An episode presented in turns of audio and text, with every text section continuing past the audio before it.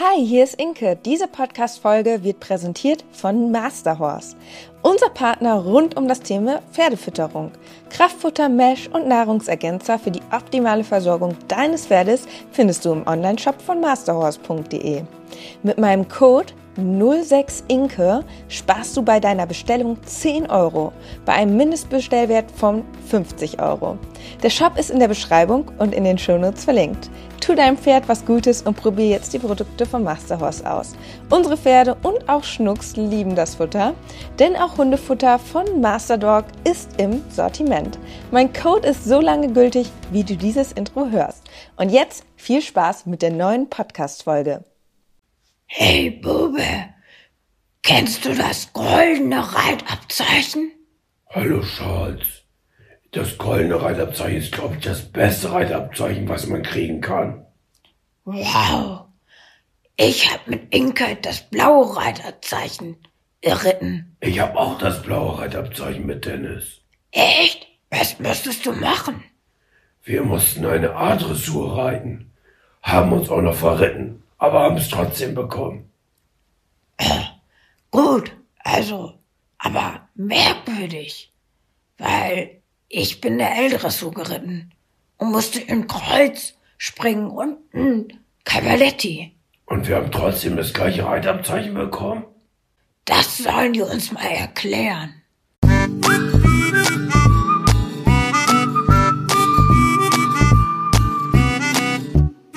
Herzlich willkommen zum Podcast Gepflegter Reitsport mit Inke und Dennis als Team Leo.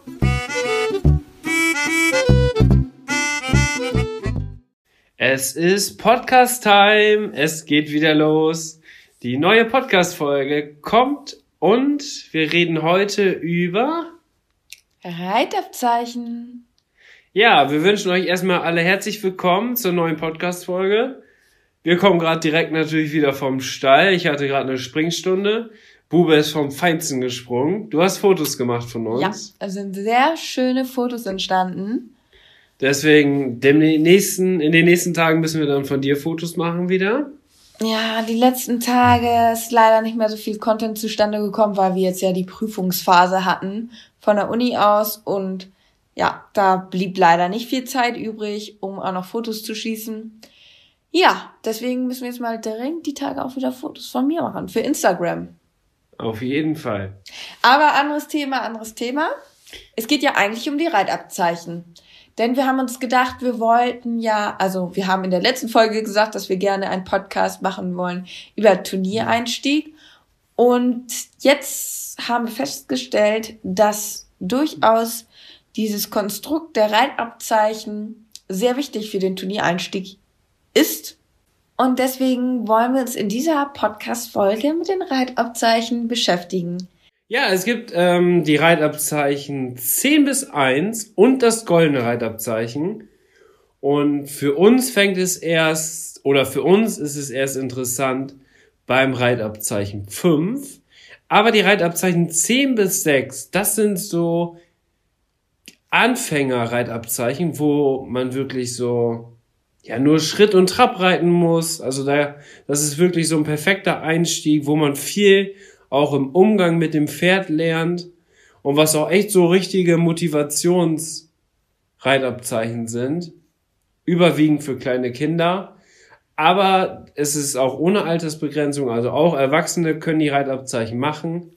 Und da gibt es ganz tolle und verschiedene Möglichkeiten, die die FN da ausgearbeitet hat. Da wird mit Sicherheit für viele was dabei sein, die jetzt auch gar nicht unbedingt den Fokus auf Turnierreiten legen, sondern auch vielleicht einfach Freizeitreiter sind, aber trotzdem auch mal ein Reitabzeichen machen wollen. Aber für uns ist einfach wichtig das Reitabzeichen 5 und das haben wir beide gemacht. Und der Basispass? Und der Basispass? Weil das ist halt Pflicht. Also die anderen kleinen Reitabzeichen, das ist jetzt nicht unbedingt Pflicht für den Turniersport. Genau. Was man aber sagen kann, das Reitabzeichen 7 und Reitabzeichen 6, wenn man das hat, dann hat man automatisch auch den Basispass. Und das ist Grundvoraussetzung für das Reitabzeichen 5. Jetzt kommen wir zum interessanten Teil der Reitabzeichen in Bezug auf den Turniereinstieg. Denn um eine vollwertige Turnierlizenz zu erwerben, muss man das RA5 vorweisen. Man kann auch eine Schnupperlizenz beantragen, da braucht man noch kein Reitabzeichen, sondern da muss man nur Mitglied in einem Verein sein. Dennis hat ja tatsächlich ähm, ja schon die Schnupperlizenz damals auch beantragt, als du deine ersten Prüfungen geritten bist und da darf man dann ähm, E gehen, also E springen und E Dressur, das ist richtig, oder? Ja, das ist richtig. Das muss aber dann so ausgeschrieben sein. Früher war das so, dass man in Leistungsklasse 0 ist und dann waren einige E-Springen und E-Dressuren auf LPO-Turnier, nicht auf WBO. Auf WBO kann man ja sowieso ohne Reitabzeichen und ohne Turnierlizenz reiten.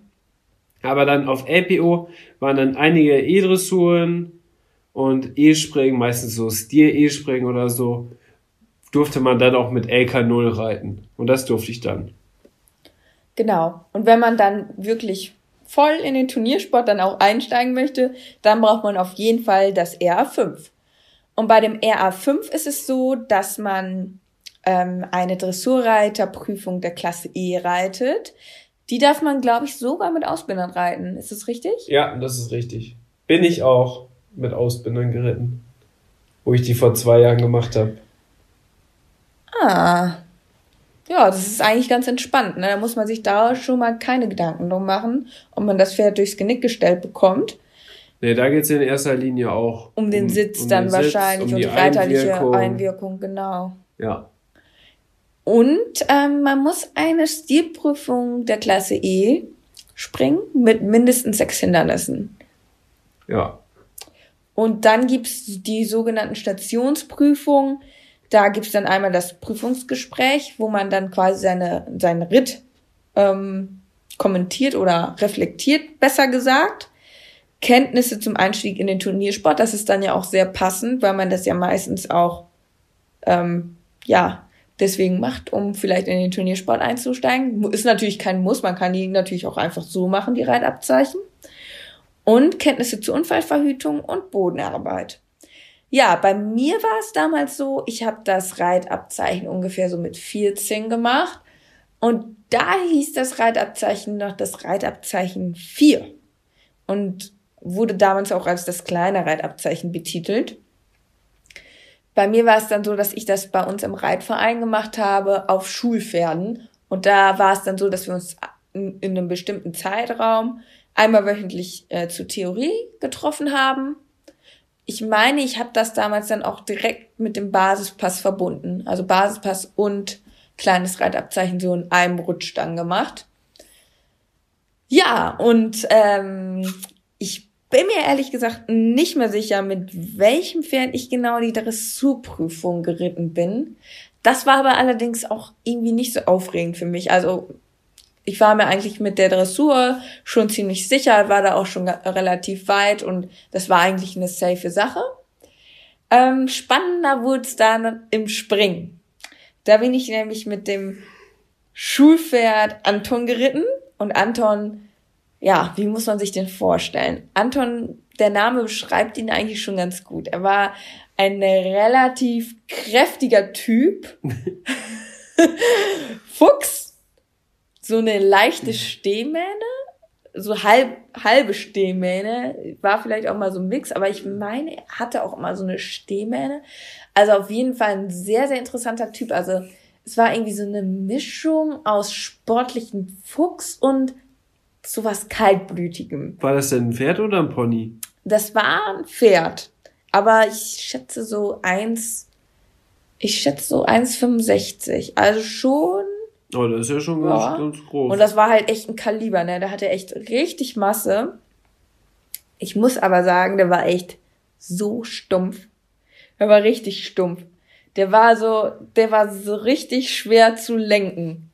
Der war einfach so stumpf im Maul, weißt du? Mhm. Und war vielleicht auch ganz gut so als Schuhpferd. Muss man ja auch so ein bisschen stumpf sein, sage ich mal. Aber das war schon sehr stumpf.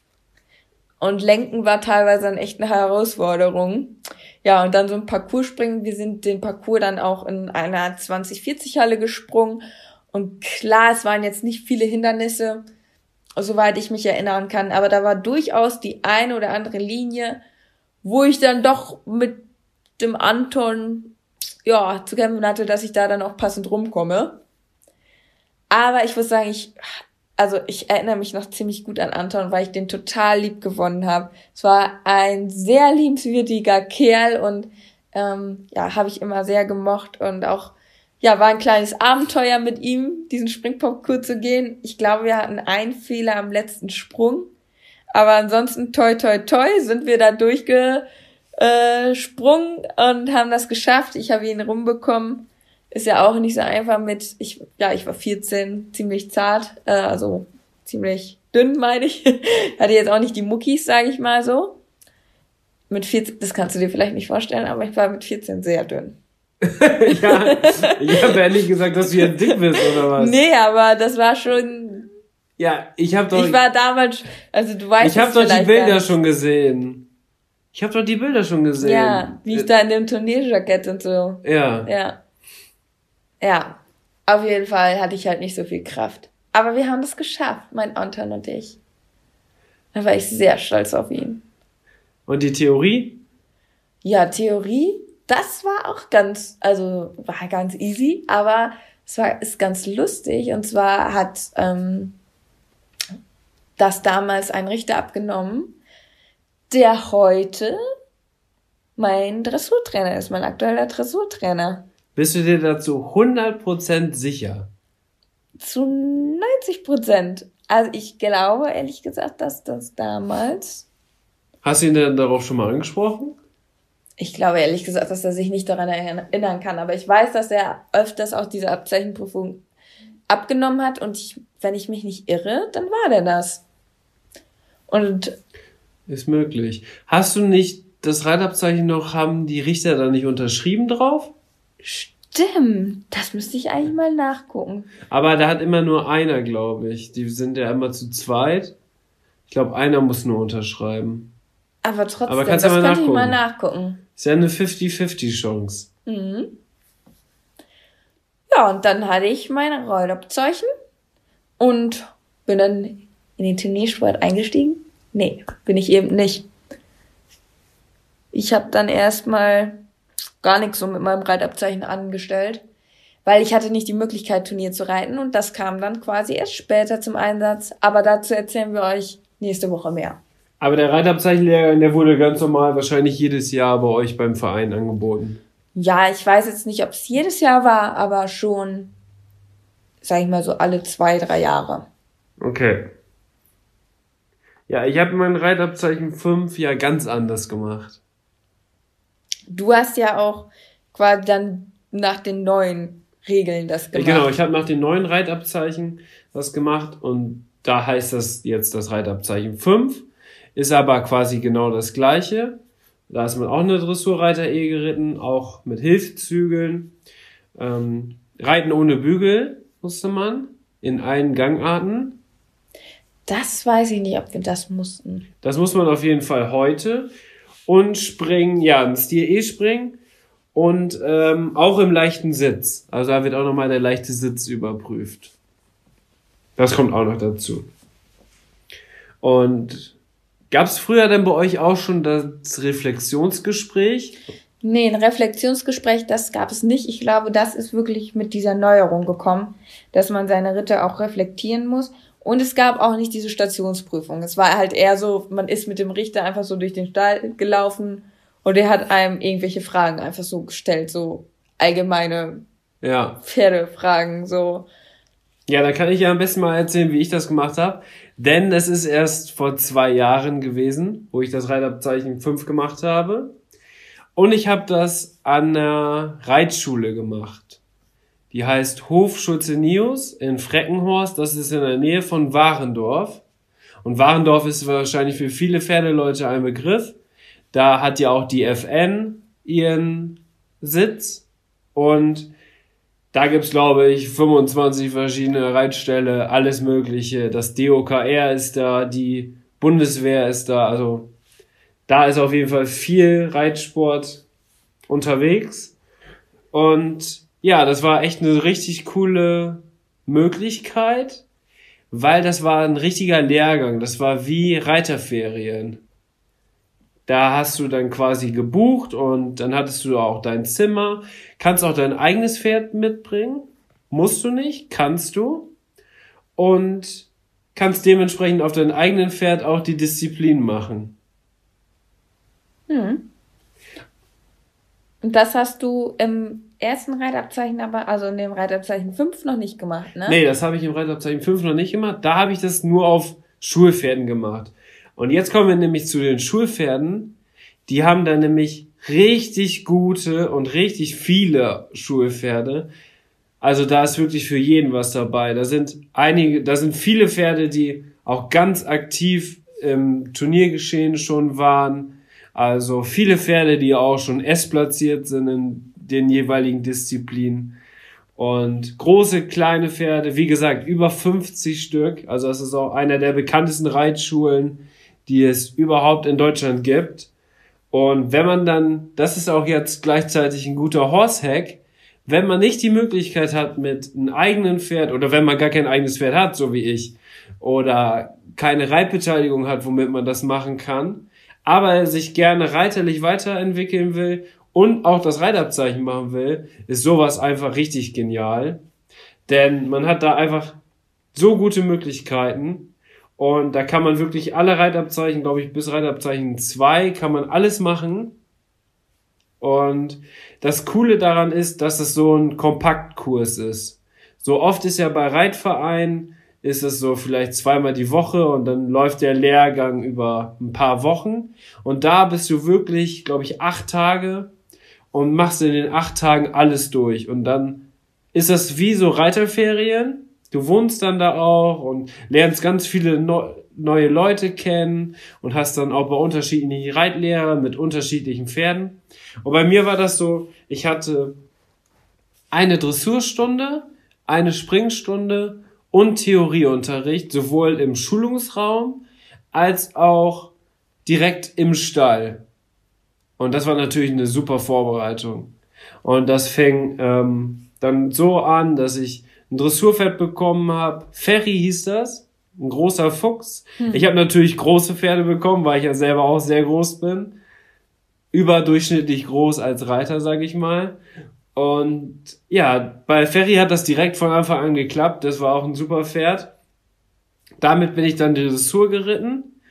Und dann ähm, hatte ich als Springpferd ein Schimmel. Der war ein bisschen kleiner, aber war auch super. Der hieß Corsini. Vielleicht hören ja welche uns zu, die auch schon mal da waren. Vielleicht kennen die dann die Pferde. Ähm, diese beide, glaube ich, auch noch da, die Pferde. Und ja, damit bin ich dann die Springeinheiten gegangen. Und das war einfach richtig cool. Denn, ja, die Pferde, die wussten genau, was sie machen müssen. Die haben da dann richtig coole Reitlehrer. Also für jeden ist wirklich was dabei. Und dann fing das beim Springen zum Beispiel so an, weil ja viele Angst haben vom Springen, sag ich mal, dass du wirklich im Laufe der Woche dich bestens auf die Springprüfung am Ende vorbereitet hast. Du hast am Anfang erstmal, haben wir so ganz, ganz ein entspanntes Training gemacht, wo man erstmal das Pferd kennenlernt, wie das reagiert und haben so ein paar kleine Cavaletti-Sprünge gemacht, so damit wir genau wissen, was auf uns zukommt. Und für die Leute waren auch welche dabei, die dann vielleicht mit dem Pferd nicht zurechtgekommen sind, haben dann nochmal getauscht. So, das waren die ersten zwei Tage. Und dann fing das so an, dass man wirklich jeden Sprung, der dann später auch in der Prüfung stattfindet, schon übt. Hat man halt bei Sprung 1 angefangen, dann Sprung 2 mit dazu genommen, Sprung 3 mit dazu genommen, immer weiter. Und am letzten beziehungsweise vorletzten Tag vor der Prüfung hat man dann quasi schon den ganzen Parcours gesprungen. Das war ja dann eine ziemlich sichere Sache. Das ist auf also jeden Fall das ist, finde ich, auch ein guter Horsehack für Leute, die einfach unsicher sind, vielleicht nicht das passende Pferd jetzt haben im Moment oder nicht die Möglichkeit haben, das im Verein zu machen. Dann ist das natürlich top. Du wirst top vorbereitet. Du kannst eigentlich fast gar nichts mehr verkehrt machen. Es sei denn, also klar, man muss schon, sag ich mal, ja auch schon relativ gut reiten können. Aber du wirst halt optimal vorbereitet, ne? Und vor allen Dingen hast du halt nicht das Problem mit den Pferden, also dass du das Gefühl hast, dein Pferd kann das vielleicht nicht. So, du schaffst es nicht, weil dein Pferd es nicht kann. Genau, die Pferde, die ich dann geritten habe und auch die anderen, die dabei waren, die Pferde, die sind die Prüfung schon, ja, bestimmt 50 Mal gegangen. Also die wussten genau, was auf sie zukommt. Ja, dann war der Prüfungstag, war so, dass ich dann als erstes die Dressurprüfung gegangen bin. Dann anschließend war Theorie, die Stationsprüfung und am Ende dann die Springprüfung. Und nach der Springprüfung kam dann noch eine Stationsprüfung und zwar das Prüfungsgespräch, das Reflexionsgespräch. Das gab's ja bei uns dann nicht. Genau, und im Reflexionsgespräch da sprichst du dann mit ein oder mit beiden Richtern, je nachdem, wie die das geplant haben, und analysierst mit ihnen zusammen dein Ritt. Also du musst dein Ritt reflektieren. Sowohl in der Dressur, was du gut gemacht hast, was du vielleicht nicht so gut gemacht hast, was dir selber aufgefallen ist.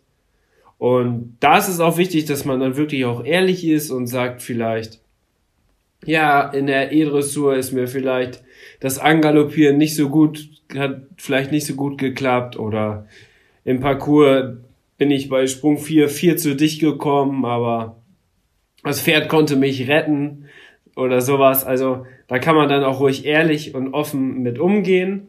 Das wollen die dann auch hören, weil die haben es natürlich auch gesehen und die kennen sich damit aus. Ja, man soll ja gerade auch seine Schwächen selber einsehen. Also Genau. Selbst reflektieren und die eigenen Schwächen auch erkennen, weil Einsicht ist der bessere, also ist der beste Weg zur Besserung, ne? Also Ja. man muss natürlich seine Fehler erkennen können, um sich auch verbessern zu können.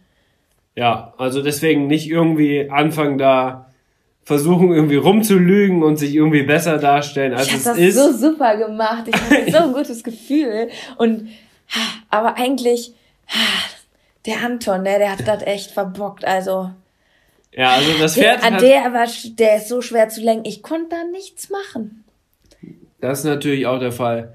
Man darf dem Pferd natürlich nicht die Schuld geben. Nee, also das wäre natürlich sowas, wo, wo die Richter dann auch Dann wahrscheinlich gehör, wo man gehörig was zu hören bekommen würde. Ja, dann kann man wirklich, äh, dann kann man wirklich auch durchfallen.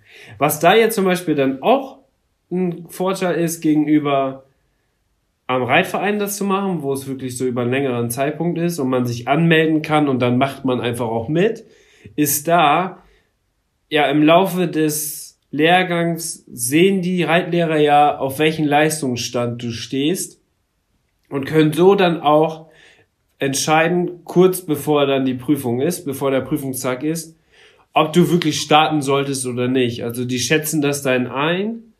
Und das Gute ist, du hast ja auch gesagt, zwei Tage vorher seid ihr nochmal komplett den Parcours schon gesprungen und so. Ja, und natürlich, wenn es dann nicht klappt, dann kann man ja, dann sagen die dir vielleicht dann auch, vielleicht ist das Reitabzeichen 5 für dich jetzt im Moment mit deinem Leistungsstand jetzt noch nicht das Richtige und das könnte schwierig werden zu bestehen, dann lassen die dich gar nicht starten. Dann sparst du dir auch die Prüfungsgebühr und dann sagen die vielleicht, äh, ja, mach doch noch eine Woche länger hier Lehrgang und dann üben wir das nochmal intensiver und dann machst du nächste Woche das. Das hat zum Beispiel auch eine gemacht, die mit uns zusammen den Lehrgang gemacht hat. Die hat dann noch eine Woche länger trainiert und hat dann erfolgreich das Reitabzeichen bestanden, wo es wirklich dann auch in der ersten Woche auch ziemlich schwierig bei der war, wo ich auch schon gedacht hätte, oh, das könnte für die vor allem auch im Springen schwierig werden. Ja, aber die hat es dann im Endeffekt auch geschafft. Ja, und dann hatte man natürlich jetzt ganz am Ende das Prüfungsgespräch und danach wurde dann gesagt, ob man bestanden hat oder nicht. Ja, und nach dem Prüfungsgespräch werden dann quasi die Ergebnisse von den Richtern zusammengetragen und dort ist dann auch vorgeschrieben, dass die Durchschnittsnote, das ist nämlich dann auch das erste Reitabzeichen, wo es Noten gibt, in der Teilprüfung Dressur, Teilprüfung Springen und Teilprüfung Stationsprüfung. Und da muss die Durchschnittsnote 6,0 sein und keine der einzelnen Prüfungen darf unter 5,0 sein. Also mit einer, Mhm. du kannst doch im Springen, wenn es vielleicht gar nicht gut war, eine 5,0 kriegen und würdest das mit einer 7,0 in der Dressur dann wieder ausgleichen. Okay. Das ist dann möglich. Ja, man kriegt ja grundsätzlich da gute Noten und in der Theorie, da kann man ja wohl eine richtig gute Note bekommen. Also, auch wenn man sich im Reiten jetzt unsicher ist, ob Dressur, Springen, egal. Aber die Theorie, das ist ja wohl für jeden möglich, da auf jeden Fall eine gute Note zu kriegen. Also wer da keine gute Note kriegt, der hat's dann auch nicht verdient, ganz ehrlich. Ja. So, weil die verteilen dann schon gute Noten, vor allem auch in der Theorie. Und da dann eine Durchschnittsnote von 6,0 zu kriegen, das ist auf jeden Fall nicht schwierig. Ja, und das war das Reitabzeichen 5. Wir sollten noch erwähnen, dass man, das wissen viele auch nicht, ähm, dass man das Reitabzeichen 5 sogar dressurspezifisch oder springspezifisch machen kann. Das geht allerdings erst ab 21. Also ab 21 darfst du entscheiden, ich möchte das jetzt nur für Dressur oder halt nur fürs Springen machen. Also in der Dressur kann ich das auch gut verstehen, wenn man Angst hat vom Springen. Aber ich kenne ehrlich gesagt, also ähm, disziplinspezifisch springen, das finde ich schon ein bisschen crazy. Da reitet man dann eine Dress dressurmäßiges Reiten in Anlehnung an Klasse E und dann reitet man eine Stilprüfung der Klasse A. Ja, also ein Stil springen. Ja, Ja. Du sagst einfach Stilprüfung. Was ist eine eine Stilprüfung? Stilprüfung im Springen meine ich damit. ja. Und das finde ich schon ein bisschen crazy, weil du kannst schon einen ganzen A-Parcours springen, schaffst es, schaffst es aber nicht mit ähm, Ausbindern eine Dressur zu reiten. Also eine, eine E-Dressur. Ja, ich glaube, springen spezifisch Also- werden das nicht viele machen. Das wäre Ähm. mal interessant, wer sowas aus welchen Beweggründen dann macht. Ja, also dann, das, das macht man dann vielleicht irgendwo beim Verein, wo man wirklich nur ein Springpferd hat, was vielleicht gar nicht Dressur reiten kann, dass man das dann da macht und man sowieso nur Interesse am Springsport hat. Aber man muss auf jeden Fall auch dressurmäßiges Reiten in Anlehnung an Klasse E. Ja, gut, aber Da finde ich das ehrlich gesagt sogar schwieriger, dann, dass man sogar dann schon A-Parcours springt. Und dann muss man ja trotzdem auch eine Dressuraufgabe noch machen. Also man ist ja nicht davon befreit. das stimmt, aber es gibt Springpferde, die laufen einfach nur mit Kopf nach oben. Ja, aber du kannst ja Ausbinder benutzen. Ja, kann man, das stimmt. Aber einige wehren sich vielleicht dagegen. Ja, das kann, das wäre schon sehr speziell. Aber ist vielleicht möglich, ne? Ja. Also es gibt genug Pferde, die einfach konsequent den Kopf bis nach oben hin haben und reiten. Bis in den höchsten Prüfungen gibt es Pferde, die nur so laufen. Also es gibt. Pferde im S-Springen, die so laufen. Das ist echt verrückt. Ja. Für mich unvorstellbar, aber verrückt. Es gibt, das gibt's alles. Ja, aber ich denke, dass die meisten da dressurspezifisch machen. Ja, Wenn das die- denke ich wenn die auch. eine Das ist wahrscheinlich dann Sache schon machen. sehr beliebt, weil man dann sagt, ich muss kein äh, Dressurspezifisch sollte ich auch eben erklären. Da muss man nämlich eine Dressurreiterprüfung der Klasse A dann schon reiten. Aber man ist nicht komplett vom Springen entlastet. Man muss noch ähm, Reiten im leichten Sitz zeigen über Bodenricks. Mhm. Also ein bisschen hüpfen muss man schon, aber keinen Ein- kompletten Ja, ein Parcours. bisschen hüpfen muss man schon. Okay. Das war also das Reitabzeichen 5. Und damit hat man sozusagen die Leistungsklasse 6 und darf auf LPO-Turnieren E-Dressur, E-Springen, A-Dressur, A-Springen. Sogar bis zwei Sterne A. Und Gelände natürlich auch, aber das ähm, beleuchten wir jetzt hier in dem Podcast nicht so, weil wir halt nicht Gelände reiten. Und da gibt's auch noch ein paar speziellere Sachen. die da, ähm, ja, dann zutreffen, aber da können wir leider gar nicht so viel zu sagen, weil wir da einfach keine Erfahrung haben. Ja, wenn man dann vielleicht schon auch ein bisschen Turniererfahrung gesammelt hat und sich denkt, es könnte weitergehen, dann kann man das Reitabzeichen 4 machen. Voraussetzung ist halt an und für sich das Reitabzeichen 5 und da ist es so, dass man dann eine Dressurreiterprüfung der Klasse A reiten muss und eine Stilspringprüfung der Klasse A. Dann gibt's wieder Stationsprüfungen, Prüfungsgespräch ähm, zu dem Ritt, Fitness des Reiters und Grundausrüstung eines Reitpferdes. Ja, also das ähm, muss ich ehrlich sagen, habe ich nicht gemacht. Also das A-Springen und A-Dressur.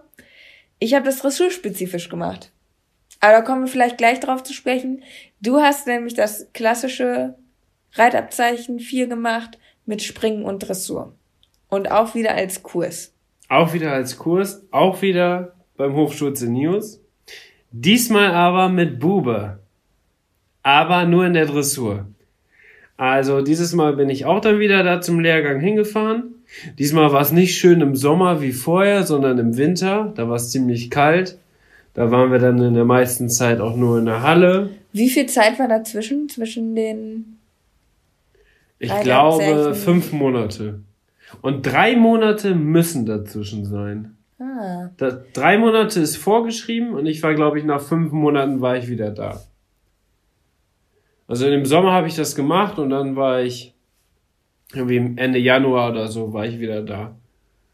Fleißig. Mhm. Ja, und wie gesagt, wie du schon gesagt hast, eine Dressurreiter A, da natürlich dann ohne Ausbinder und ein Stil A-Springen. Das ist natürlich schon eine andere Hausnummer, ein Stil A-Springen. Yep. Ähm, ja, bis dato bin ich auch immer noch nicht viel gesprungen, weil ich auch kein Springpferd bis dahin irgendwie zur Verfügung hatte. Mit Bube habe ich so meine Springkenntnisse und meine Springfähigkeiten ein bisschen verbessert. Bin schon Kreuz und einen kleinen Steil gesprungen aber ja, habe da auch nicht viel drauf trainiert. Bin vor allem ja mit Bube in der Zeit, wo wir noch in Münster waren, hauptsächlich Dressur geritten. Und deswegen habe ich Bube dann auch mitgenommen, weil wir auch schon erfolgreich in der A-Dressur gestartet sind, auch auf dem Turnier. Und deswegen war das natürlich für mich eine ganz sichere Nummer, dann mit Bube auch die A-Dressur beim Reitabzeichen zu reiten. Für Springen brauchte ich dann aber natürlich wieder einen Pferd. Und da habe ich dann auch wieder ein richtig cooles Schulpferd bekommen. Das ist, glaube ich, sogar bis S-Springen schon gegangen. Ui. Ähm, auch richtig cool. Auch wieder ein Fuchs. Und der hieß Canyon. Wie der Canyon, wie der Berg. Ja. Wie das Gebirge, ja. Canyon. Ja, der ist auch immer richtig hochgesprungen. Und er war auch richtig flott unterwegs. Also mit denen hätte ich jedes Zeitspringen gewonnen, auf jeden Fall. Aber es war ja ein Stil-A-Springen. Hm, also war gar nicht so einfach, oder? Nee, war Was gar nicht. also, ja, ich musste den auf jeden Fall immer wieder gut setzen, um dann auch, äh, der war so schnell, um nicht an den nächsten Sprung vorbeizureiten. Der hat auch in der Distanz hat er auch immer einen Sprung weniger gemacht als die anderen Pferde, weil der einfach so vorwärts wollte.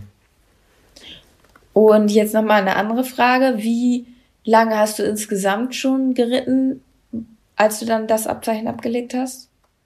Ja, das erste Abzeichen, also das Reitabzeichen 5 nach ungefähr einem Jahr, aber unregelmäßig. Und das Reitabzeichen 4 dann nach eineinhalb Jahren. Ja. Reiten. Aber zwischen Reitabzeichen 5 und Reitabzeichen 4 war dann diese fünf Monate, da bin ich auf jeden Fall regelmäßig auch geritten. Also so mindestens zwei, dreimal die Woche.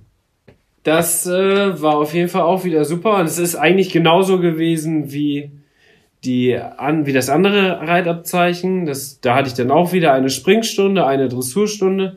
Die Dressurstunde bin ich dann immer mit Bube geritten. Und das hat auf jeden Fall auch richtig viel Spaß gemacht. Auch weil man da dann sein eigenes Pferd mit hatte und sich dann auch so in der Leerlaufzeit, wo dann kein, wo dann kein Rahmenprogramm war, hat man sich halt um sein eigenes Pferd gekümmert. Das war auch super. Dann haben wir das mit so einem anderen Pferd zusammen auf eine Koppel gestellt und auch wieder richtig coole Leute kennengelernt. Das hat wieder richtig Spaß gemacht. Also das ist natürlich viel kostenintensiver als jetzt so ein Reitabzeichen-Lehrgang beim Verein. So, da bezahlst du die Prüfungsgebühr und vielleicht so eine kleine Lehrgangsgebühr und das war's dann. Ne? Und das muss man aber mehr dann so sehen, wirklich wie so ein Reiterurlaub. Weil du bist ja da, hast Vollpension und mhm. übernachtest da und hast ganz viele Möglichkeiten und dir wird so ein richtiges Rahmenprogramm angeboten. Ähm, deswegen, das ist natürlich das Zehnfache von dem, was man jetzt beim Reiter, beim Reitverein bezahlen würde. Ja. Aber ich finde halt, gerade wenn man unsicher ist, äh, dann ist das einfach eine super Möglichkeit, weil. Nee, nicht wenn man nur unsicher ist, ja. sondern auch wenn man keine andere Möglichkeit hat. Ja, genau, hat. das meine ich, ja, genau, das, das meine ich. Das ist viel größer als ja, unsicher zu sein. Das meine ich auf der einen Seite und auf der anderen Seite Darauf wollte ich jetzt auch noch zu sprechen kommen, weil man einfach nicht die Möglichkeiten hat, ne? Ja. ja, das ist einfach dann schon echt eine gute Sache. Ja, bei mir war es so, dass ich das dressurspezifisch gemacht habe. Eben weil ich unsicher war, was das ähm, Springen betrifft. Deswegen rede ich vielleicht auch eher von so einer Unsicherheit, weil das für mich immer so Gefühle waren, die mit damit schwangen ähm, wenn ich an das Reitabzeichen 4 gedacht habe. Ähm, denn erstens habe ich ähm, ja kein Pferd gehabt, mit dem ich jetzt ähm, das A-Springen hätte gehen können. Ähm, und auf der anderen Seite bin ich auch echt eine Schissbüchs, was das Springen angeht. Und habe mir das dann auch nicht so recht zugetraut. Also ich glaube, hätte ich jetzt auch wie du das in so einem Kurs gemacht, hätte ein liebes Pferd bekommen, dann hätte ich es auf jeden Fall versucht in der Woche und dann hätte ich geguckt, ob es hinhaut. Und ich glaube, mit einem guten Pferd hätte ich das auch wohl hingekriegt, weil ich dann die Sicherheit gehabt hätte und ich dann auch so daran geführt werden wäre, dann glaube ich, hätte ich das auch wohl hinbekommen. Aber so unter diesen Umständen hatte ich eher die Möglichkeit, das am Verein zu machen. Und da habe ich mich dann dazu entschieden, das Dressur zu spezifisch zu machen. Auch in der Hinsicht, dass ich halt gerne L reiten wollte und ich dann gesagt habe, für so zu spezifische ähm, Abzeichen muss man eine Dressurreiterprüfung der Klasse L reiten auf Trense. Und ähm, springen muss man reiten im leichten Sitz über Bodenrex. Ja, und dann ganz normal, wie die anderen auch, die Stationsprüfung. Auf jeden Fall war es aber so, dass ich halt generell sowieso mit ähm, dem Charlie halt gerade so am Üben war, halt ähm, den Außengalopp zu lernen und habe halt schon so auf die Klasse L hingearbeitet und da bot es sich einfach an, wirklich sich das als Ziel zu setzen, dieses Abzeichen zu machen ähm, und dort dann eine Dressurreiterprüfung der Klasse L zu reiten. Genau, und deswegen habe ich das dann dressurbetont gemacht und ja, muss sagen, das hat dann auch gut geklappt. Also ich, ähm, klar, Charlie, ähm, ich musste das dann alles noch mit ihm lernen. Aber ich wurde da top vorbereitet mit meiner Trainerin. Habe ich das dann so ein bisschen in Eigenregie gemacht und die hat mich auch wirklich sehr gut vorbereitet, ähm, so dass ich da dann auch keine Unsicherheiten mehr hatte und ähm, dort auch mit einem Lächeln dann in die Prüfung gegangen bin. Ja, und das war auf jeden Fall auch gut. Also war natürlich um einiges günstiger, muss man auch dazu sagen, ne? Ja, aber du hattest ja auch die Möglichkeit, mit dem eigenen Pferd das zu machen. Ja. Das bietet sich dann natürlich an. Und du musstest aber dann die Dressurreiter L reiten, dann die Stationsprüfung, dieses Reflexionsgespräch hattest du dann auch das erste Mal, wo du dein Ritt äh, bewerten musstest. Dann gab es die Stationsprüfung Fitness des Reiters, da hat man so ein bisschen was abgefragt. Und die Grund Grundausrüstung des Reitpferdes. Und dann musstest du aber auch noch, es gab ja, es gibt auch bei den dressurspezifischen, auch bei der dressurspezifischen Variante die Teilstation springen. Und was musstest du da machen? Ähm, ich meine, da war ein, ein Kreuz aufgebaut und ein Cavaletti. Und da musste ich erst einmal so einen leichten Sitz außenrum. Hm, da haben die deinen leichten Sitz bewertet. Ja. und dann äh, musste Was ich. du vorher quasi noch fast nie gemacht hast. Also jetzt in der Vorbereitung wohl, aber. Komischerweise war es echt so gar nicht so einfach, mit Charlie leichten Sitz zu reiten zu dem Zeitpunkt, weil er irgendwie, er hatte damals so eine Phase, dass er mal so angefangen ist zu rennen. Und ähm, wenn man dann in den leichten Sitz gegangen ist, ähm, dachte er irgendwie immer, er müsste rennen. Jagdgalopp. Ja. Und dementsprechend war das gar echt mit dem leichten Sitz. Das klingt jetzt total bescheuert, aber es war gar nicht so einfach für mich. Ja, und was man dazu sagen muss, das macht man dann in dieser Prüfung auch im Dressursattel. Also im Dressursattel ist ja sowieso stimmt, noch mal ein bisschen, halt auch noch mal ein bisschen schwieriger, schwieriger, ja. ähm, als jetzt im Springsattel. Ja, und ich musste dann so einmal über das Kreuz springen und dann musste ich irgendwie so einmal durch die Bahn galoppieren, irgendwie die Hand wechseln und dann nochmal über das Cavaletti und dann irgendwie nochmal über das Kreuz. Ich musste irgendwie so dreimal darüber oder so. Ja, aber man brauchte keinen fliegenden Wechsel machen, weil du jetzt gerade sagtest, durch die Bahn wechseln. Nee, das habe ich dann im Trab gemacht. Ja. Ja, und ähm, Also man musste quasi von beiden Seiten einmal übers Kreuz, einmal übers Cavaletti und den leichten Sitz zeigen. Und dann wurde quasi das ja, springmäßige Dressurreiten oder wie haben die das genannt? ja, das war einfach nur so Reiten. Es nennt sich einfach Reiten im leichten Sitz und über Bodenrex. Achso. Springen. Ja, Ja. und jetzt habe ich so ein Fail. Also das ist eigentlich so, wir machen jetzt kein Fail der Woche, sondern wir haben uns überlegt, wir machen Fail und Highlight zu diesen Reitabzeichen. Und mein Fail war auf jeden Fall, dass ich tatsächlich dann in dem Springen, in dieser Teilprüfung Springen, eine bessere Note hatte als in den Dressurteil. Obwohl, ja, Das war irgendwie obwohl, bei, obwohl wir einfach beim Springen Also- gedacht haben, oh Gott sei Dank bist du durchgekommen, so. Also, weil Gott sei Dank hattest du es hinter dir, ohne dass irgendwie Ja, was weil, passiert ist. Ja, weil das mit Charlie auch ehrlich gesagt nicht so einfach war, weil er immer so losgeheizt ist dabei und der dann immer so on fire war. Und das war dann gar nicht so einfach, dann gleich einen Sitz zu zeigen und dann da über ein Kreuz zu springen. Es ist, halt- ist total easy, wenn ich das jetzt so sage. Also mit, mit jedem anderen Pferd vielleicht total easy, aber für Charlie war das damals, also in dieser Kom Kombination mit mir gar nicht so einfach, weil er dann mir da damals echt so teilweise echt unterm Hintern weggerannt ist und ich teilweise echt Kontrollprobleme hatte, ne?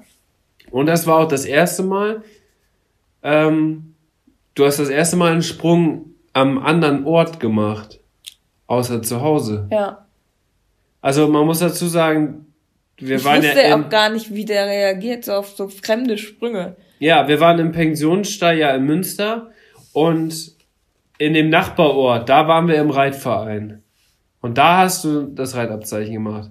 Und da in der Vereinshalle, da war nämlich dann auch die Reitabzeichenprüfung. Deswegen kannte er da auch gar nicht, ja, wie es da aussieht und Ja, deswegen, also es war schon, auch wenn es ein, an und für sich eine leichte Aufgabe, aber war gar nicht so schwer, aber äh, gar nicht so einfach. Und ähm, ja, es war halt irgendwie witzig. Dann hatte ich nachher eine bessere Note in dem Teil als in der Dressur. Und da muss ich sagen, haben die aber auch wirklich dann nicht, also schon sehr realistisch gewertet. Ich kenne jetzt nicht mehr meine Noten, weiß ich jetzt leider nicht mehr auswendig. ich glaube, du hattest im Springen eine 7-0 und in der Dressur eine 6,5. Ich glaube auch. Und das war aber auch wirklich vom Gefühl her so, wie, wie ich das eigentlich auch auf dem Turnier bekommen hätte für den Ritt. Ja. Also es war nicht überschwänglich. Nee, Also- also da hat man dir auf jeden Fall nichts geschenkt. Nee. Das muss man auch sagen. Und Theorie hattest du, glaube ich, ganz gut. Da war irgendwie eine 7,8 Ja, aber- oder so. Ja, aber finde ich auch in Ordnung, weil es ist ja eigentlich auch richtig. Ähm, ich möchte da, also, ne? Und ähm, Genau, und bei der Theorie habe ich noch einen kleinen Fail, sage ich mal so. Und zwar, ich konnte eigentlich jede Frage beantworten.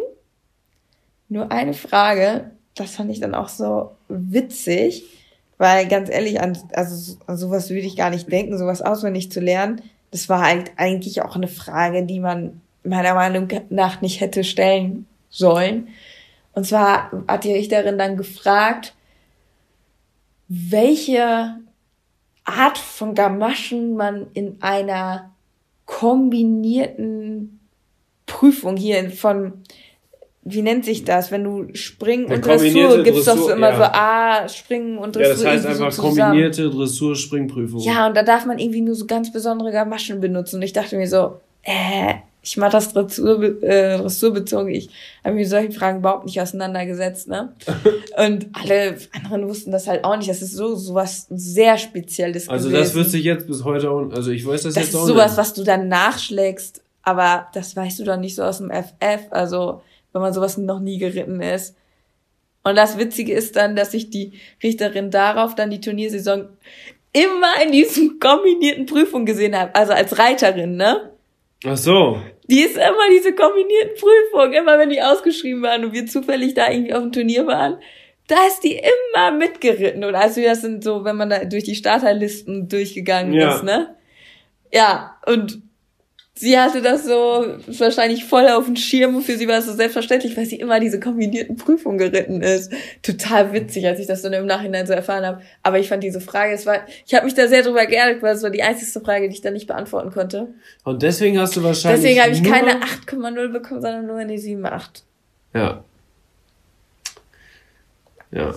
Ja, ich weiß nicht, ob die Frage wirklich so ausschlaggebend war, aber ja, da wusste niemand so recht eine Antwort drauf. Sehr, sehr schön. Dann und ich muss sagen, dass ich auch in der Theorie, ähm, da war auch ein jüngeres Mädel noch mit bei. Und die war so super engagiert, ne? Mhm. Also die hat dann immer direkt so eine Antwort gegeben und so super ausführlich. Man hat so richtig gemerkt, sie hat das so komplett auswendig gelernt und ja, irgendwie war das dann so, man wollte ihr das nicht so nehmen, verstehst du? Dass man, also wir haben es ja über eine Gruppe beantwortet man wollte ihr das dann nicht so nehmen, dass man, ja, sie dann nicht ausreden lässt oder sie war dann halt immer direkt, dass sie alles beantwortet hat und man stand halt teilweise dann nur so daneben und hat sich so gedacht, ja, okay.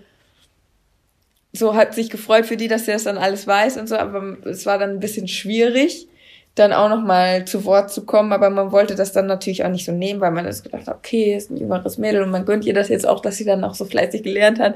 Und für, für mich war es natürlich jetzt nicht ja, als erwachsene Person so, ist das natürlich. Ob man dann am Ende eine 8,0 oder eine 7,8 da stehen hat, gut. Ja. Also es ist jetzt für mich nicht so ausschlaggebend dann. Dann kommen wir mal zu meinem Fail und mein Highlight der Woche. Äh, nicht der Woche, sondern das ist schon so drin, ne, mit der ja, Woche. Ja. Ähm, des Reitabzeichens, weil das ganz gut jetzt dazu passt, was du gesagt hast. Mh, mm, nämlich mein Highlight war im Reitabzeichen 5 auch die Theorie. Da hatte ich das ja schon miterlebt, wie es bei dir war, dein Reitabzeichen, weil das war ja sogar davor noch, vor meinem ersten Reitabzeichen. Und ich bin ja schon ganz viel mitgekommen aufs Turnier und habe da schon geholfen am Stall. Also da war ich ja schon richtig gut drin und habe dann auch viel gelernt für die, für die Theorie. Und bei euch war das ja auch so, dass ihr nicht einzeln gefragt wurde, sondern ihr so in Gruppen, ne? So Dreier- oder Vierergruppen ja. haben die euch dann gefragt und haben dann so immer mal jemanden drangenommen. Und ich war halt so gut vorbereitet und ich war auch in der Gruppe, wo ich dann, ich musste mit den beiden wo die Reitlehrer wussten, das sind die, die am wenigsten sich vorbereitet haben. Also, das waren zwei, die, ja, sag ich mal, direkt in der Pubertät waren noch und ja, einfach gerne reiten wollten, auch gut geritten sind, beide super geritten, aber die auch einfach gar keine Lust hatten, sich da jetzt irgendwie was, die haben alle, ja, das klappt wohl so, das klappt wohl so. Und die Reitlehrer haben das natürlich, weil das so eine intensive Zeit ist, haben die das wohl miterlebt, dass die auch so sind und dass die sich bestimmt noch nicht gut vorbereiten, wussten aber wiederum, dass ich schon so, ja, eigentlich alles so Wichtige weiß, was man wissen muss. Und deswegen haben die mich mit denen zusammen in der Gruppe gesetzt. Ja, und dann haben die Richter uns abgefragt. Und die haben eigentlich quasi immer, die wussten auch sofort, nachdem ich zwei, drei Sätze gesagt habe, oh ja, der weiß Bescheid. Eigentlich brauchen wir den nicht mehr so viel fragen. Haben dann immer die beiden Mädels gefragt. So, hm. was ist das für ein Hilfszügel? Und dann war es irgendwie Dreieckszügel oder irgendwas, Lauferzügel. Und ja, die beiden haben sich dann um Kopf und Kragen geredet. Und irgendwann haben sie mich dann einfach nur noch genommen. So, ja, okay, Dennis, kannst du helfen? Und dann habe ich immer nur geholfen. Das war einfach total lustig, ne? Und die Richter, das waren auch zwei Männer und die fanden das natürlich auch super, die Mädels sowas auszufragen, weil die dann auch gemerkt haben, oh, die sind gar nicht vorbereitet, ne? Mhm. Und ich war dann einfach nur so das fünfte Rad am Wagen und hab, musste mir das einfach nur die ganze Zeit zu, äh, ganze Zeit anhören und am Ende immer nur dann sagen, ja, was das ist, wenn, wenn die es dann nicht wussten. So ein paar Sachen wussten sie auch, aber so viele Sachen wussten sie halt auch nicht, ne? Und das war dann echt ein Highlight, weil die mich einfach gar nicht gefragt haben. In der ganzen Theorie haben die mich eigentlich gar nicht gefragt, sondern am Ende musste ich das dann nur immer, am Ende, ich musste eigentlich nur helfen. Die haben mich nie direkt angesprochen, weil die wussten, ja, der wird's ja wohl wissen. Hm. Aber es ist natürlich auch, wenn ein Erwachsener bei so einem Haltabzeichen 5 mitmacht, wo überwiegend Kinder und Jugendliche das machen, ist das ja dann auch für die wahrscheinlich verständlich, dass der das ja eigentlich wohl wissen muss. Hm, aber nicht selbstverständlich. Nee, nicht selbstverständlich, vor allem, weil ich ja erst seit einem Jahr was mit Pferden zu tun genau. gehabt habe. Also vermutlich warst du derjenige, der da am wenigsten, wenigsten von der Zeit her dich, ja. sich mit Pferden auseinandergesetzt hat oder geritten ist. Ja. gesagt. Aber ganz lustig, mit einem Richter habe ich heute immer noch Kontakt, weil ich den mal auf einem Turnier treffe. Und mit denen habe ich, denen habe ich das dann auch erzählt, dass ich erst vom Jahr angefangen bin mit Reiten und so. Und der war immer total beeindruckt und der freut sich immer, wenn er mich sieht. Richtig lustig. Also, da hat man echt richtig coole Kontakte geknüpft, die bis heute halten. Also, das ist echt schön. Und was ist dein Fail? Ja, mein Fail, ganz ehrlich, war mit Bube in der Dressurprüfung, da habe ich mich verritten. Und der Reitlehrer hat das quasi vorgelesen, die Prüfung. Also wurde auch vorgelesen. Mhm. Und so ganz zum Schluss in der Prüfung habe ich nicht verstanden, was er gesagt hat. Und wir haben das immer so geübt. Und ich bin so geritten, wie wir das geübt haben. Aber er darf oder man muss das ja so reiten, wie es vorgelesen wird. Ja. Und das wusste ich aber nicht. Und er hatte was anderes vorgelesen. Ich habe es nicht richtig verstanden und habe einfach gedacht, ja, ich reite so, wie wir es immer geübt haben, wie die Aufgabe ist. Ja, das war dann aber falsch. Und dann musste ich das nochmal wieder korrigieren. Und das natürlich in so einer Dressurprüfung, die eigentlich so gut vorbereitet ist, wo man so gut alles genau weiß. ähm, was dann Ärgerlich. natürlich peinlich auch, dass man sich da verritten hat. Ah, das ist echt ein bisschen doof, ne? Das ist mir bis, so un das bis war heute dann auch relativ unnötig, einfach so. Ja, bis heute ist mir das auf dem Turnier auch noch nie passiert, aber. Das war, ja, weil du dann darauf hören solltest und das dann akustisch irgendwie nicht verstanden hast. Das ja, das war, zum, das war zum Beispiel so, dass man ähm, auf dem Zirkel galoppieren musste und dann hat er gemerkt zum Beispiel, dass das Pferd so ein bisschen spannig ist oder so. Und mhm. Dann hat er einfach noch eine Runde auf dem Zirkel galoppieren lassen, obwohl das gar nicht in der Aufgabe steht. Weil er gemerkt hat, oh, der ist jetzt ein bisschen spannig. Lass ich die nochmal eine Runde galoppieren, bevor man durchparieren muss und durch die ganze Bahn wechseln. Ja. Und deswegen musste man halt auch gut darauf hören. Aber ich hatte das so akustisch nicht verstanden und habe dann gedacht, ja, dann reite ich einfach so, wie wir es geübt haben. Mhm. Ja, und das war dann falsch. Dann musste er mir halt sagen, Dennis ist falsch, muss nochmal wieder zurück und ja. Das war auf jeden Fall mein Fail. Verritten in der Reitabzeichenprüfung. Eieieiei. Aber trotzdem bestanden. Trotzdem bestanden. Es gab eine 6,8. Na, siehst du. Und im Springen hatte ich eine 7,0. Genau wie du, ne? Ja. Aber Nee. bei mir war das ein Stil A-Springen und bei, Bei dir mir war es nur- ein Kreuz und ein Cavaletti. Ja. Also es war auch eine Herausforderung für sich. Ja. ja, und deswegen habe ich jetzt das Reitabzeichen 4 und damit darf man L-Dressur und L-Springen reiten. Man muss aber, das ist jetzt Unterschied, das ist jetzt der Unterschied zwischen Inke und mir, man muss in der Klasse A mindestens eine Wertnote von 6,0 haben, dass man hochgestuft wird in Leistungsklasse 4. Denn mit Leistungsklasse 4 darf man dann L-Dressur und L-Spring reiten. In der jeweiligen Disziplin. Und ich darf halt jetzt kein L-Springen gehen. Also in, in der Dressur, äh, in, ich werde nur in der Dressur höher gestuft und nicht im Springen. Genau, in, Also ich im dürfte Springen höchstens noch jetzt gehen. Leistungsklasse. Nee, nicht Leistungsklasse 4. Was erzähle ich denn?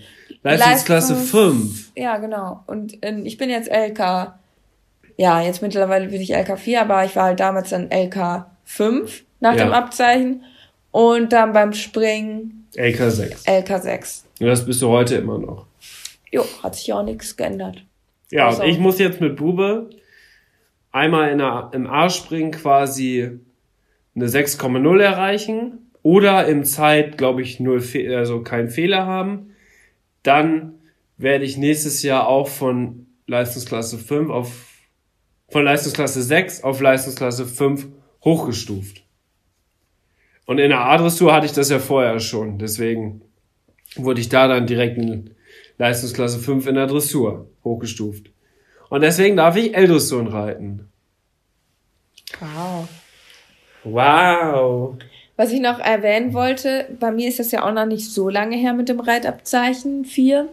Ich habe das Anfang 2017 gemacht, oder? Ja. Also es ist noch nicht so lange her. Und das war für mich persönlich natürlich auch ein Highlight, dass ich das dann zusammen mit meinem Charlie geschafft habe.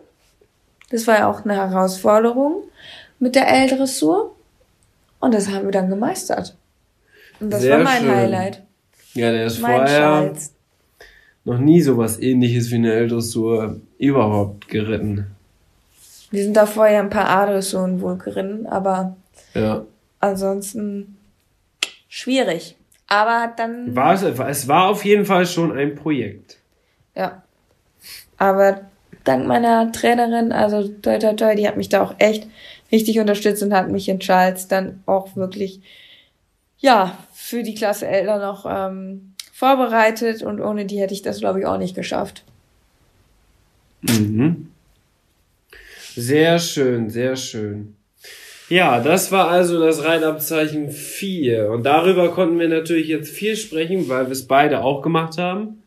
Und bei Enke ist es zwei Jahre her, bei mir ist es ein Jahr ungefähr her. Ja, und wie würde es jetzt weitergehen? Also, du müsstest jetzt eigentlich als nächstes das EA3 machen. Und das wäre eine Dressurreiterprüfung der Klasse L-Trense. Mhm. Ja, das bin ich ja auch schon geritten mit, Das- mit Bube. Das könntest du theoretisch mit Bube auf jeden Fall schaffen. Und eine Stilprüfung der Klasse A, zwei Sterne. Stil-Springprüfung, musst du sagen. Ja, Du sagst immer nur Stilprüfung. ja, das, sowas gibt's nicht in der Dressur. Nee, aber Stilprüfung gibt's auch nicht im Springen. Ja, aber es, du weißt, was ich meine. Ja, ich weiß, was du meinst. Zwei Sterne. Und dann wieder Prüfungsgespräch, Verhaltens- und Ehrenkodex im Pferdesport. Mhm. Finde ich sehr interessant. Und Trainingslehre, Koordination und Kondition. Ja, also da gibt's auch wieder Stationsprüfung. Und ja, eine Aber ist machbar, ne? Dressurreiter L auf Trense ist möglich. Und Stilspringklasse A zwei Sterne. Das wäre ja zum Beispiel da beim Hof Schulze News auch wahrscheinlich mit einem Springpferd für mich jetzt heute auf jeden Fall auch möglich. Mit Bube würde ich es nicht schaffen, zwei Sterne A, bin ich ganz ehrlich. Da so weit ist Bube im Moment noch nicht, weil der springt ja auch erst seit einem halben Jahr. Aber das wäre auf jeden Fall möglich. Ja, und ich müsste dann ja meine dressurspezifische Linie weiterführen. Und da Du müsste. dürftest auch gar nicht das Normale jetzt machen. Nee. Und da müsste ich eine Dressurreiterprüfung der Klasse L Trense. Also gar nicht. Allerdings mit Ander Anforderung gemäß der Klasse L zwei Sterne. Also man reitet eine zwei Sterne L, aber auf Trense. Mhm. Ja, wäre durchaus auch machbar mittlerweile mit, äh, mit Charles. Also, Ja, und dann gibt es auch bei die auch ganz normal die Stationsprüfung. genau. Also auf jeden Fall machbar, würde ich sagen. Unser nächster Step. Das Reitabzeichen 3. Und springspezifisch wäre dann Stier L springen. Yep. Also so grundsätzlich muss man halt gucken. Also ich finde, generell ist es halt so, ab dem Reitabzeichen 4 stehen einem ja alle Türen offen. Man kann sich ja dann durch die Erfolge auch höher stufen lassen. In den Leistungsklassen. In den Leistungsklassen, genau. Aber man bekommt keine Reitabzeichen für Erfolge. Nee, Das muss man auch dazu sagen. Außer, wenn du jetzt das Reitabzeichen 3 kannst du noch machen. Genau. Und dann kannst du aber durch da- die Erfolge, kannst du auch das Reitabzeichen 2 und 1 bekommen. Ja. Und da gehen wir jetzt drauf ein. Oder du gehst jetzt drauf ein. Ja, also, für die, äh, für das Reitabzeichen 2, da müsste man, wenn man das jetzt regulär macht, eine Dressurreiterprüfung der Klasse L auf Kandare reiten und eine Stilprüfung der Klasse L mit Standardanforderungen. Stil springen. Ja, Entschuldigung, ich hatte das schon wieder gesagt. Ne? Ja. Ähm, ja, und dann gibt's halt wieder Theorie-Stationsprüfung. Also finde ich auch von den Anforderungen, ja, also schon, ähm, muss man schon beidseitig gut aufgestellt sein, ne? Aber ist ja auch das Redaktzeichen 2. Ja, so eine Kandaren L in der Dressur und so ein Stier L springen, das ist natürlich schon kann- anspruchsvoll. Und vielseitig muss man da auf Ja. jeden Fall sein. Disziplinspezifisch äh, Dressur wäre dann für mich Dressurreiterprüfung der Klasse M auf Kandare. Ja, und dann Springspezifisch wäre Stil M springen. Genau, also es wäre dann immer, das ist dann ähnlich quasi, nur Ja. dann auf Springen dann quasi umgedingst. Ja, und wie ist das denn mit Erfolge? Also Erfolge, da hattest du, glaube ich, was zu rausgesucht. Ne? Ja, genau. Also wenn man immer, wir haben jetzt das Reitabzeichen 4. Wenn wir jetzt das Reitabzeichen 3 noch machen, dann haben wir die Möglichkeit auch nicht nur das Reitabzeichen 2 zu machen, sondern auch durch unsere Turniererfolge das Reitabzeichen 2 zu bekommen. Das ist natürlich auch ganz interessant. Und das bedeutet Abzeichen aufgrund Erfolge. Da brauchst du zwei Siege in der L-Dressur oder an erster bis, oder du kannst auch einen Sieg durch ein, eine Platzierung an erster bis fünfter Stelle in der M-Dressur ersetzen. Hm.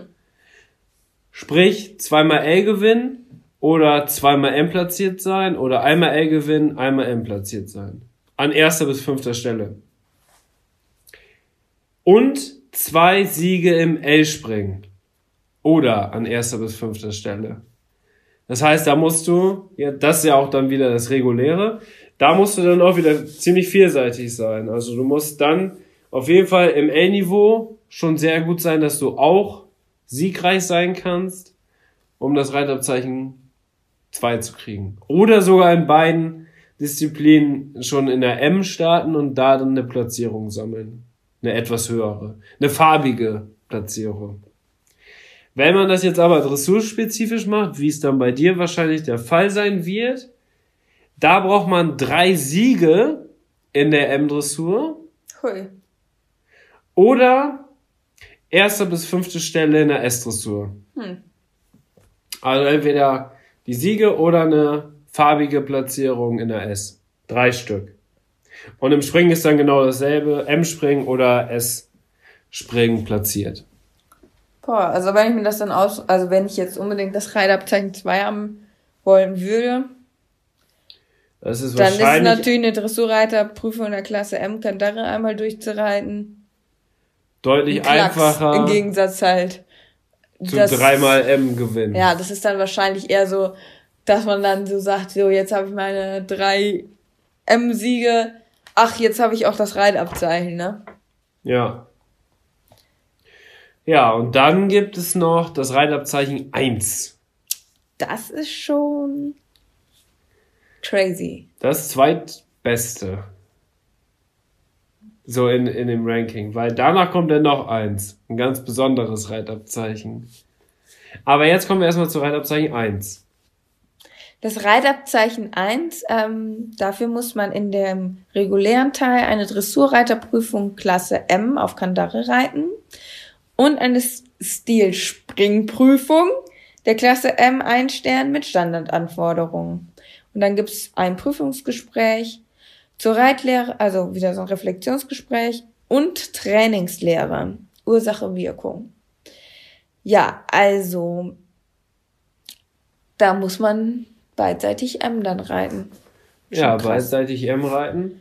Und in der, also wenn man es nur Dressur betont macht, dann muss man eine Dressurprüfung der Klasse S ein Stern auf Kandare reiten und beim Springen dann eine Springprüfung der Klasse S ein Stern. Ja, und man kann es dann auch wieder durch Turniererfolge erlangen. Voraussetzung ist natürlich das Reitabzeichen 2, dass man das schon hat. Ähm, drei Platzierungen an erster bis fünfter Stelle in der M-Dressur und drei Platzierungen an erster bis fünfter Stelle im M-Springen. Also da muss man schon Für beides allgemein dann. ja, da muss man also schon in der M, in der Klasse M in beiden Disziplinen entweder richtig gut sein oder wenn man es dressurspezifisch macht, fünf Platzierungen an erster bis fünfter Stelle in der Klasse S. Hm. Also da muss man schon eine ganz sichere S-Dressurreiterin sein, um das hinzukriegen. Genauso ist es dann auch beim Springen. So, aber das sind natürlich auch Sachen, die, jetzt sage ich mal, nicht viele Leute machen. So Reitabzeichen in, in der Höhe. Das sind, ist ja dann eher selten der Fall. Ja, ich glaube, dass dann halt einfach so erfolgreiche Reiter dann irgendwie feststellen, okay, jetzt habe ich auf einmal so viele Erfolge, jetzt Oh, hab habe ich ja schon das Reitabzeichen. Reitabzeichen 2, so, ne? Ja, Aber es ist natürlich trotzdem schön. Vielleicht hat sich auch der ein oder andere das zur Aufgabe gemacht, wirklich diese Reitabzeichen auch hochzuklettern, ne? ja. Und ähm, ja, So ist es natürlich auf jeden Fall möglich, die zu kriegen. Doch das größte Ziel für jeden Turnierreiter, der vielleicht mal ganz groß werden will, ist natürlich das goldene Reitabzeichen. Das goldene Reitabzeichen. Das goldene Reitabzeichen. Das kann man gar nicht Wow. öfter wiederholen.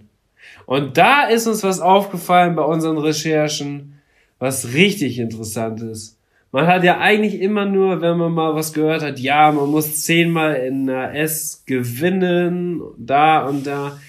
Aber es gibt drei Möglichkeiten, wie man ein goldenes Reitabzeichen kriegen kann. Nee, es gibt sogar vier, aber Gelände lassen wir ja außen vor. Also man kann auch das goldene Reitabzeichen in Geländeprüfungen bekommen.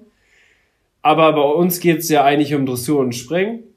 Und was ich jetzt herausgefunden habe, ist, dass es auch mit beiden Disziplinen geht. Also nicht mit beiden in dem Sinne, dass du im Springen ein goldenes Reitabzeichen, das geht natürlich auch, und in der Dressur.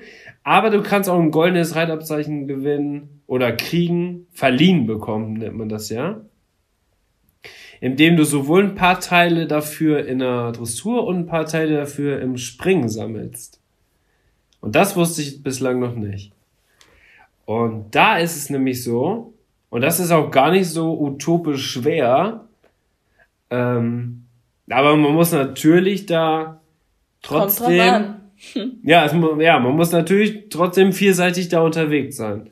aus deinen Gesichtspunkten ist es jetzt nicht schwer, weil du so schon von dich, also weil du sehr vielfältig auch aufgestellt bist, Dressur und Springen. Ja, für dich wär's. Für mich wäre es unmöglich. Ja. Ja, klar, das ist natürlich von Person zu Person dann unterschiedlich. Ja, lang gesagt, jetzt muss ich hier aber auch mal zu in die Pötte kommen. Und zwar braucht man für das goldene Reitabzeichen aus beiden Disziplinen drei M-Siege in der Dressur. Drei M-Siege. Oder man kann einen Sieg durch eine Platzierung in der Klasse S an erster bis dritter Stelle ersetzen. Das ist der Teil für Dressur, den man braucht. Und für Springen fünf Platzierungen in der Klasse M. Mhm. Also, wenn man ein gutes Pferd hat, dann ist das auf jeden Fall möglich. Und man kann sogar die auch ersetzen durch Platzierung in der Klasse S mit höchstens vier Strafpunkten. Das geht auch. Aber 5 M-Platzierung ist natürlich einfacher. So, und wenn man sich jetzt mal vorstellt, viele, sage ich mal, Berufsreiter, Springreiter, haben ja mehrfach schon M-Springen platziert, S-Springen schon platziert, aber kommen nie irgendwie oder haben nie irgendwie wahrscheinlich die Chance, ein goldenes Reitabzeichen zu kriegen. Aber wenn die jetzt einfach sich mal ein gutes Dressurwert holen würden und dann, weiß ich nicht, auf irgendwelchen ländlichen Turnieren einfach mal richtig Gas geben würden und dreimal eine M-Dressur gewinnen, dann hätten die ein goldenes Reitabzeichen.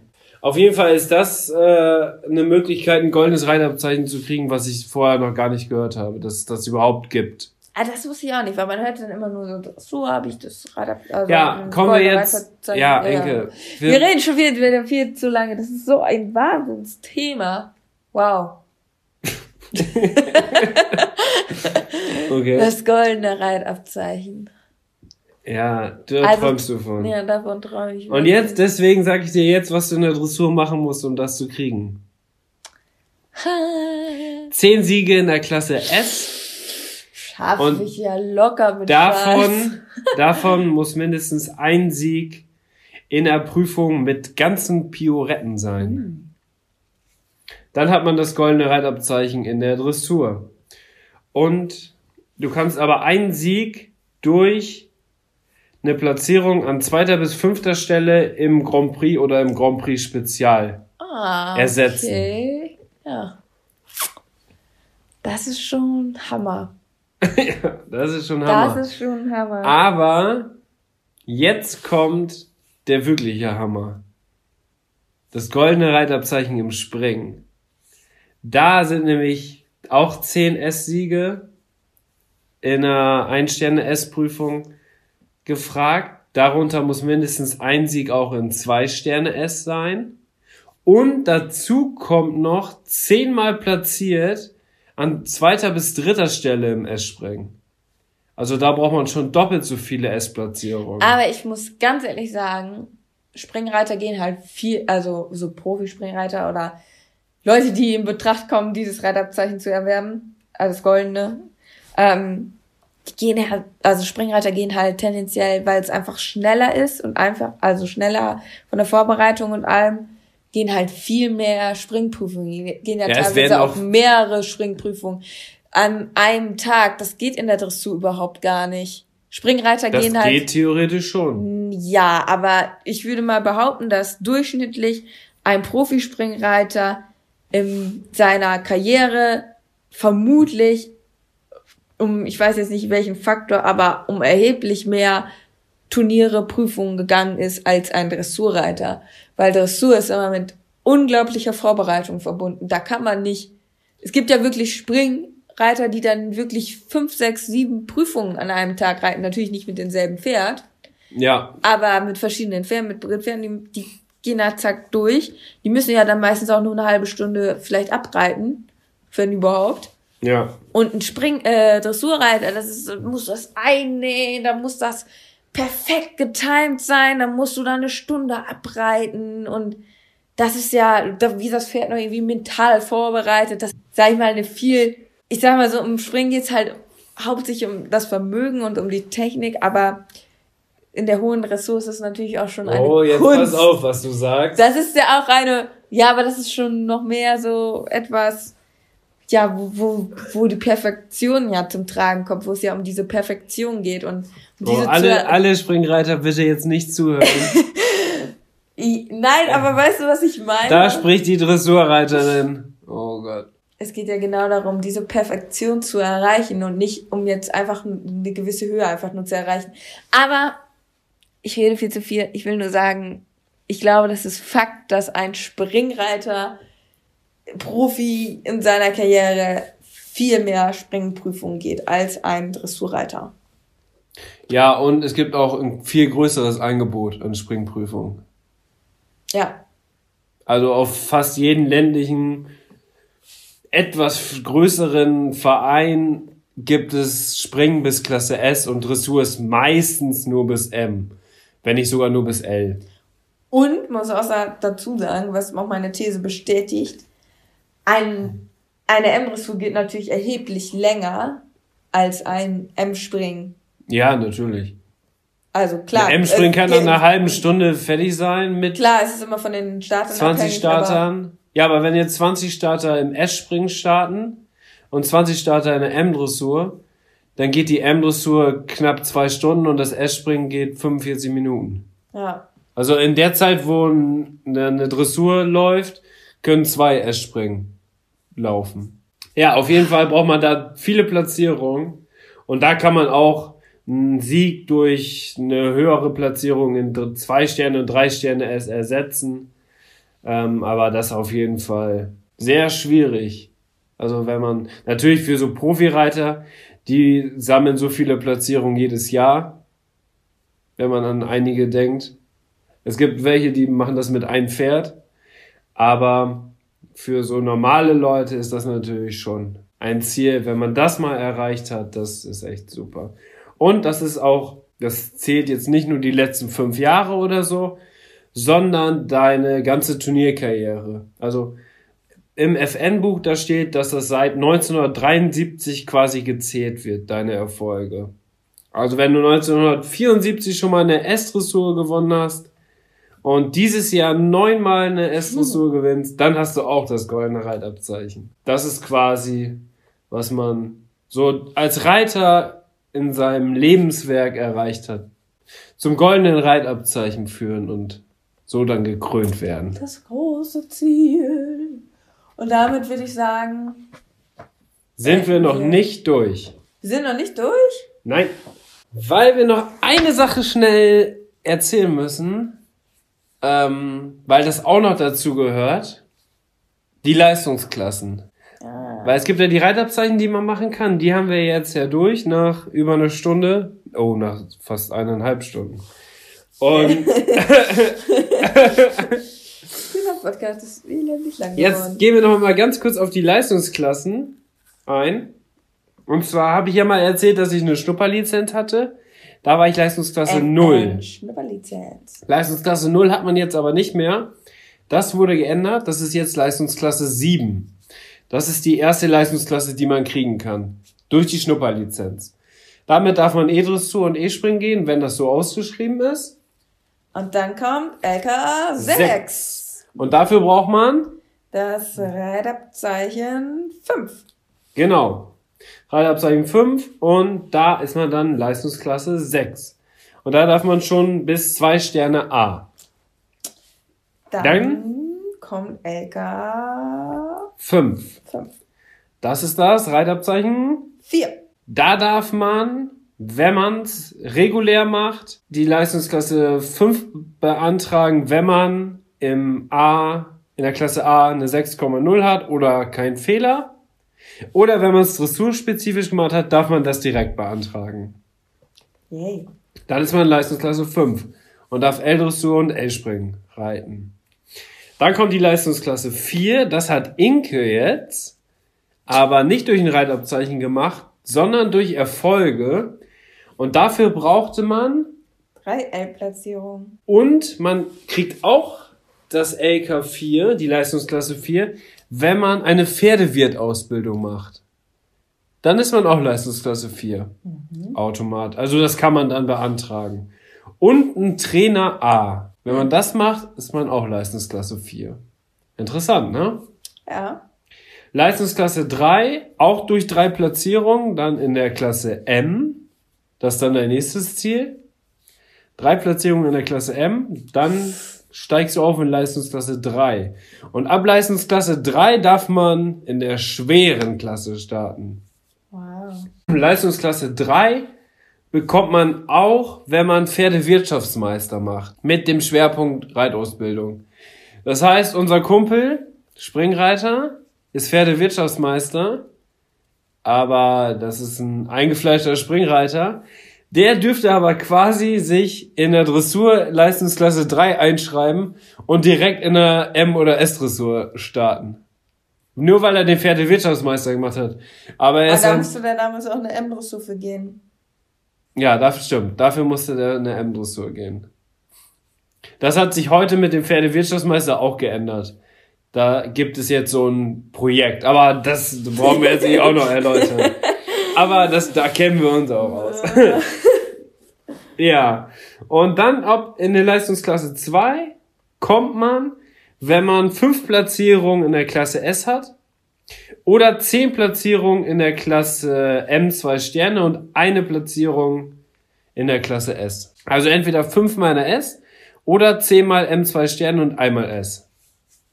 Dann kommt man in die Leistungsklasse 2.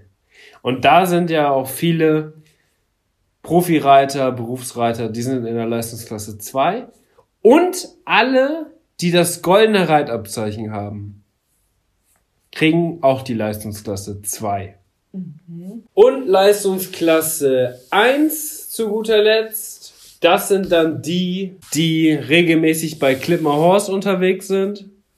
Das sind die, ja, Profis, kann man sagen. Da braucht man 25 Platzierungen in der Klasse S und achtmal Grand Prix Platzierung Boah. in der Dressur. Also in der Dressur 25 Platzierungen in der S und 8 Grand Prix. Wahnsinn. Das kannst du nur als Mega-Profi erreichen, oder?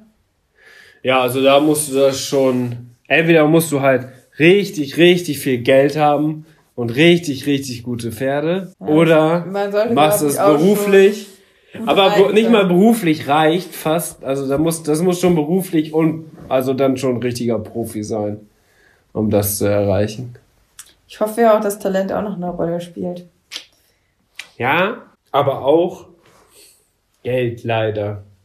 Spielt in Reitsport spielt Geld leider auch eine große Rolle. Ja, also war da ganz oben natürlich, um sich die Pferde leisten zu können, um das so viele Platzierungen, da braucht man schon einen Stall voller Stars.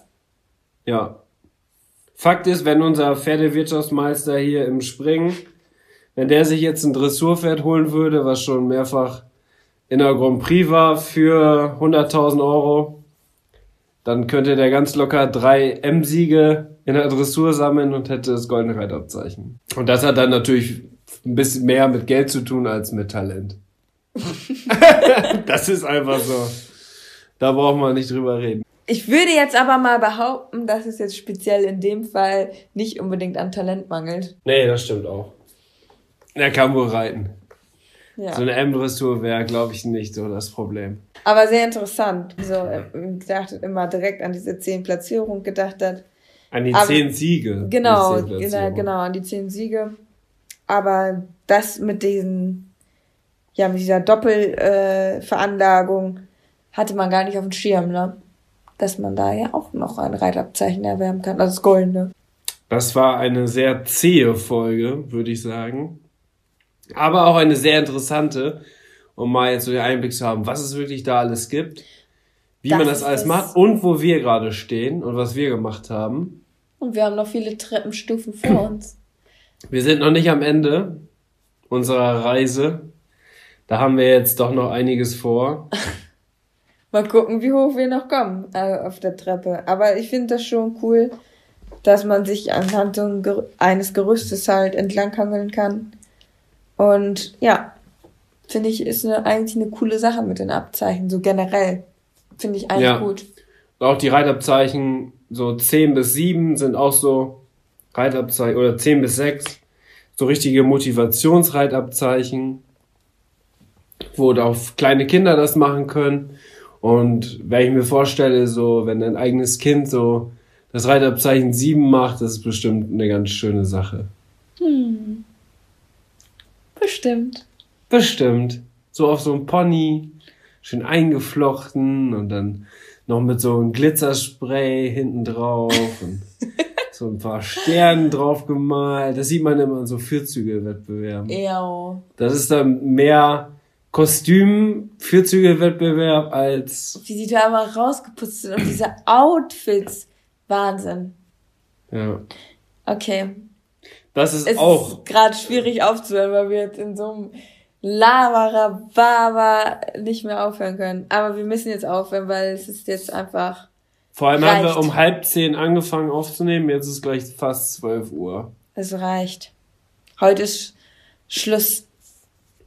Schluss mit lustig. Das war's. Das war die Folge. Wir nennen die Folge Reitabzeichen und Leistungsklassen. Gibt's nicht einen coolen Namen? Der Weg zum goldenen Reitabzeichen. Ah, Du musst auch reden, sonst dauert das immer länger. ich hier. weiß, ich kann nicht mehr reden. Wir hören jetzt auf. Ja, wie wollen wir es jetzt nennen? Der Weg zum Goldenen. Ja, zur goldenen Pfanne oder was? Der Weg zur goldenen Pfanne. zur goldenen Bratwurst oder? Nein. Ja, Der, da mache ich mir Gedanken drüber. Machen wir uns noch Gedanken drüber. Oder fällt dir jetzt noch was dazu ein? Ja, wir halten jetzt erstmal fest, der Weg zum goldenen Reitabzeichen. Und vielleicht ändert sich nochmal der Name. Das werdet ihr dann in der nächsten Folge sehen, im Titel, wofür, uns, wofür wir uns entschieden haben. Gut, ich würde sagen, wir hören uns in der nächsten Folge. Bis dann! Bis dann. Thank you.